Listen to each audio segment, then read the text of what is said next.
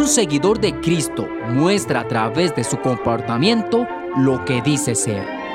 Hola y muchas gracias por acompañarnos en esta nueva edición de Palabras de Aliento, donde estaremos aprendiendo con el pastor Alonso Cabezas una serie de enseñanzas titulada ¿Quién es quién? basada en el Sermón del Monte. Espero que pueda prestar toda la atención posible y si tiene la oportunidad de tomar apuntes, hágalo mientras escuchamos al pastor Alonso Cabezas.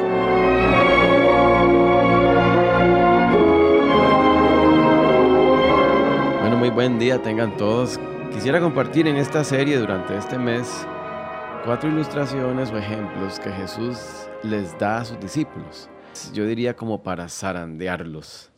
Para ubicarnos un poquito en el contexto, Jesús está llegando a un punto con sus discípulos en Mateo 5, 6 y 7, donde Él ya los ha llamado para ser pescadores de hombres.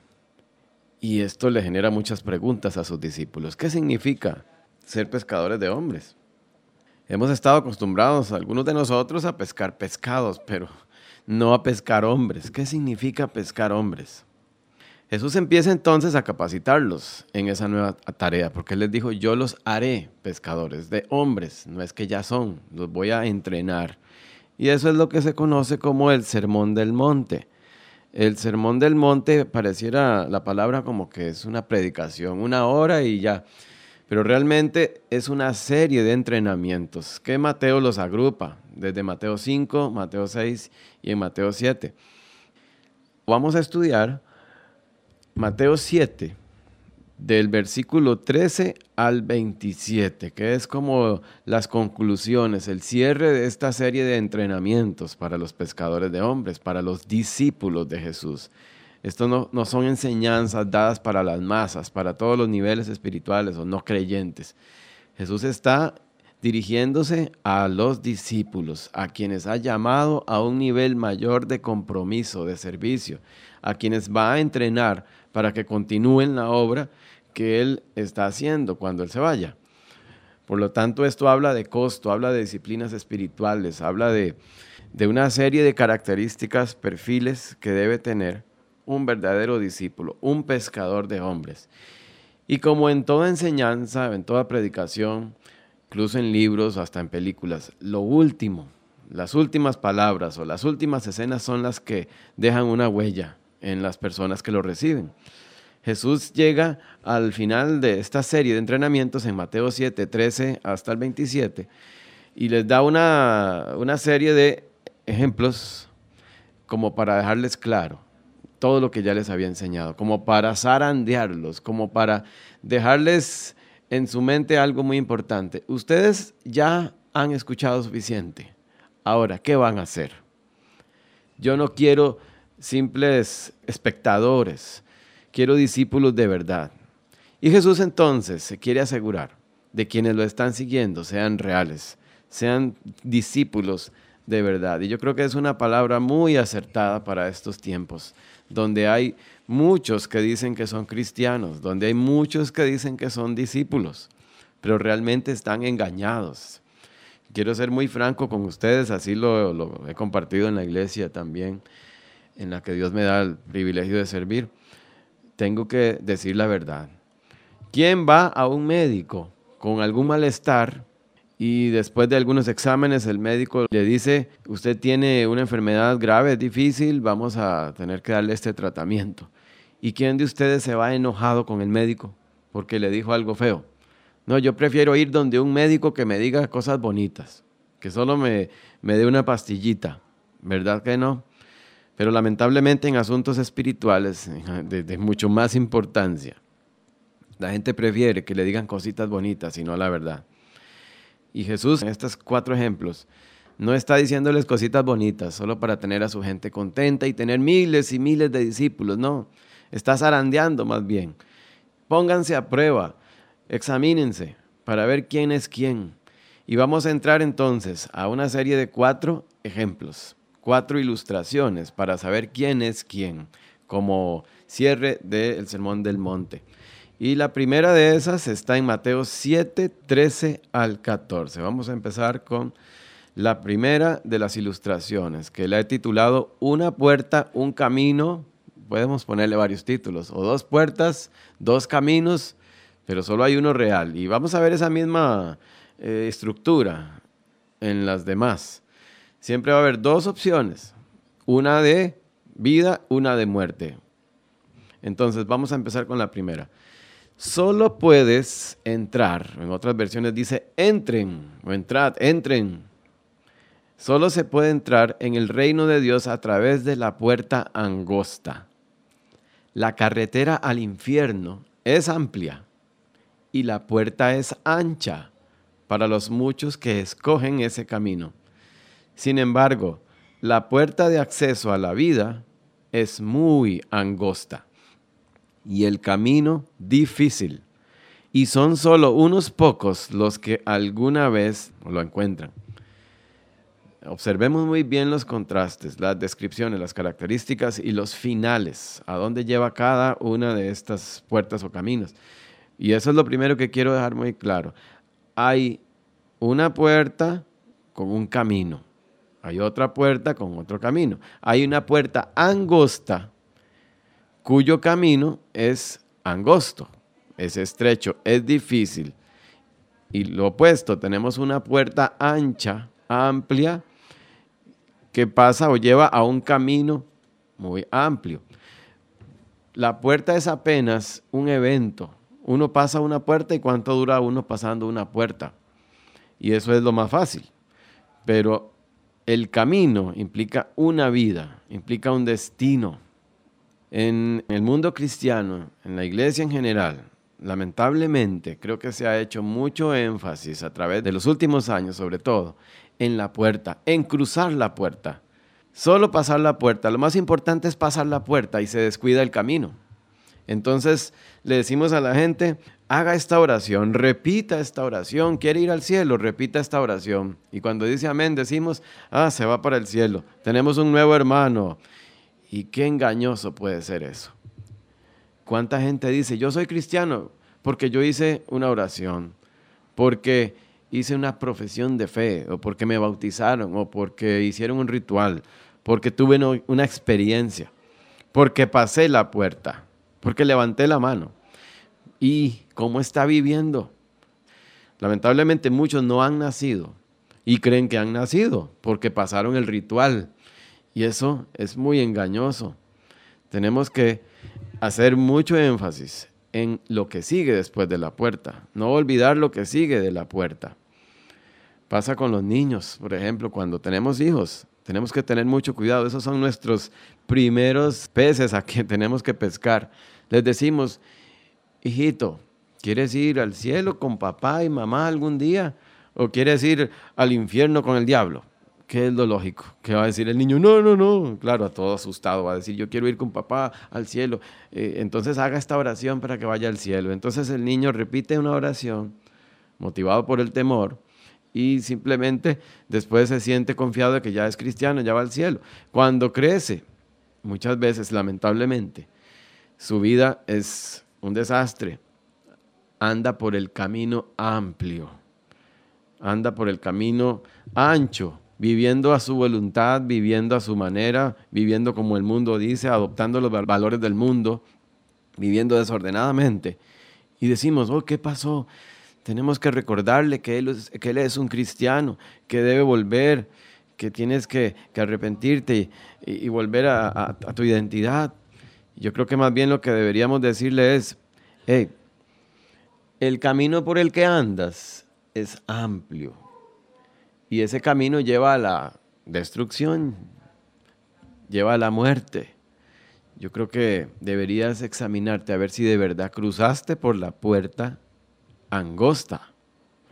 No es lógico, ¿no? Jesús está poniendo ilustraciones, como buen maestro que era, ilustraciones de la vida diaria, muy fáciles de entender, muy comunes, muy lógicas, para entender un principio básico. Cuando uno va a un aeropuerto donde hay varias puertas, usted lee el nombre, ahí dice la puerta, cuál destino va, usted entra por esa puerta.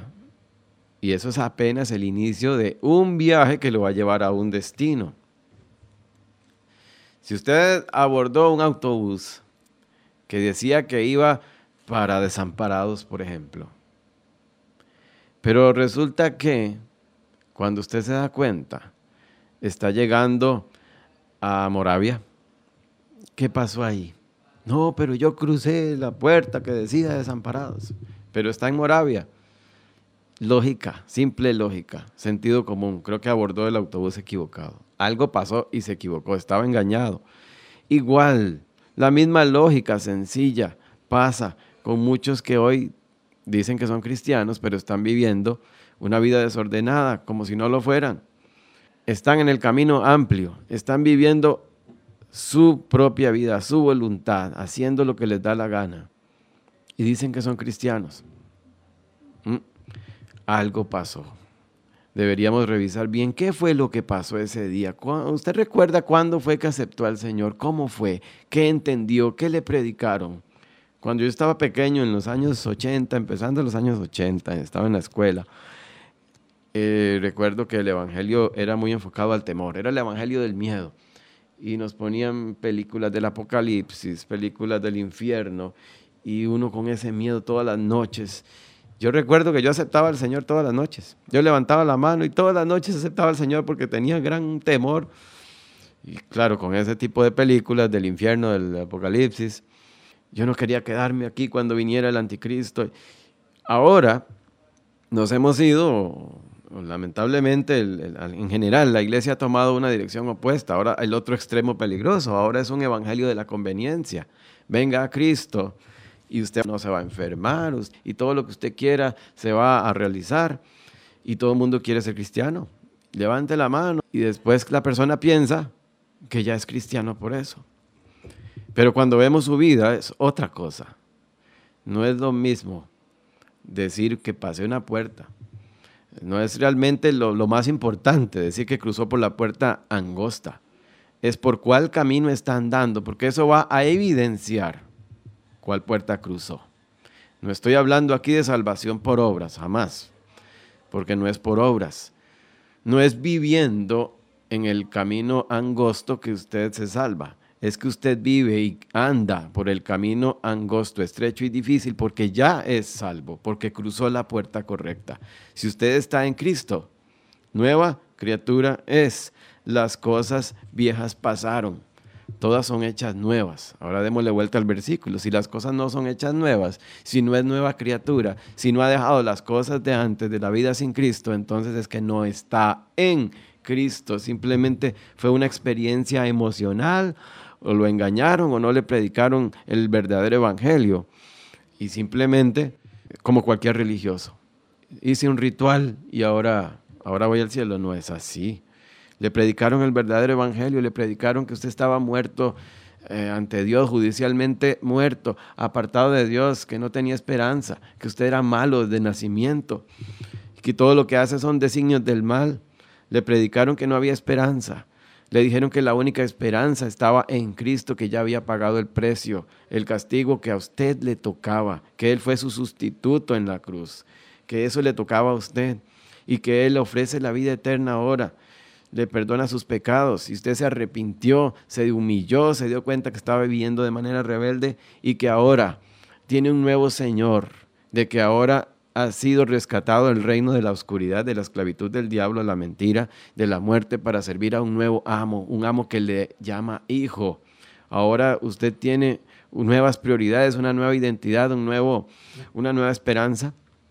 Ahora ha cambiado su vida. ¿Qué pasó cuando pasó por esa puerta? No es, no es eh, el evento, es lo que sigue, lo que da la evidencia. Debemos ser más cuidadosos en lo que predicamos, en no enfocarnos en un ritual, en cruzar solamente una, una puerta que a veces ni siquiera es la puerta de Cristo, y después los abandonamos y después no nos importa y decimos que ya se convirtieron cinco mil personas en un estadio porque levantaron la mano. ¿Y qué pasó después? Jesús está diciéndole a sus discípulos, ustedes entraron por la puerta estrecha. Si ustedes son mis discípulos, esa es la puerta que tienen que, escoger, que tienen, por la que tienen que entrar. Implica, una puerta angosta implica, ser discípulo de Cristo implica arrodillarse, humillarse. Se cree que Jesús pudo haberse estado refiriendo a la puerta pequeñita que dejaban abierta en las noches en las ciudades cuando se cerraban las puertas principales, una puerta que era muy pequeña para que solo entrara una persona a la vez, que entrara agachado y sin equipaje o sin armamento para seguridad de, la ciudad cuando era de noche. Implica que dice Jesús en Lucas 9:23, si alguno quiere ser mi discípulo, niéguese a sí mismo, abandone su manera egoísta de vivir. Tome su cruz, que implica su misión, y sígame. ¿Qué dice Juan 3.30? Juan el Bautista en Juan 3.30.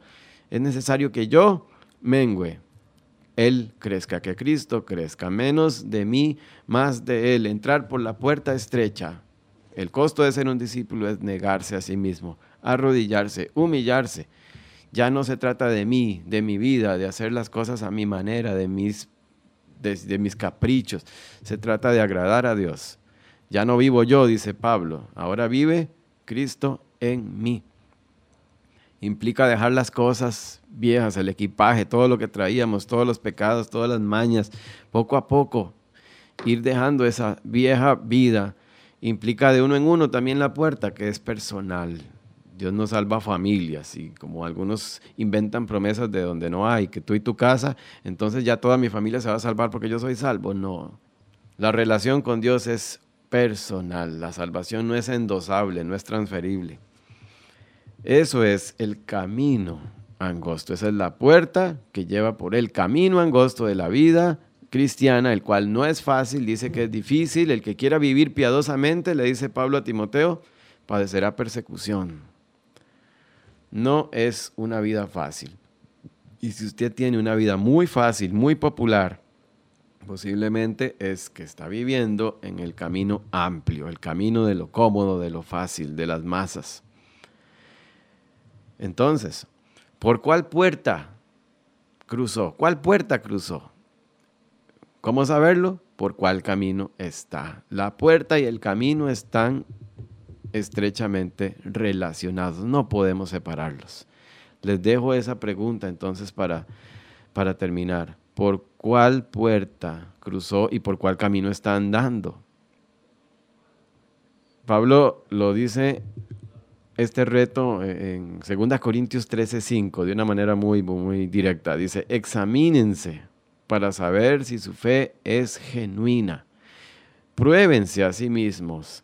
Sin duda saben que Jesucristo está entre ustedes, a menos, o de no ser así, que ustedes han reprobado el examen de la fe genuina. Esto es lo que Santiago quería decir cuando decía, ajá, tienes fe, muéstrame tus obras. No es que las obras salvan, las obras evidencian la fe. El camino por el cual usted está transitando en la vida demuestra cuál puerta cruzó. Está viviendo en el camino angosto, estrecho de la vida cristiana, de la sumisión a Cristo. Entonces significa que sí cruzó por la puerta del discípulo de Jesucristo, la puerta angosta.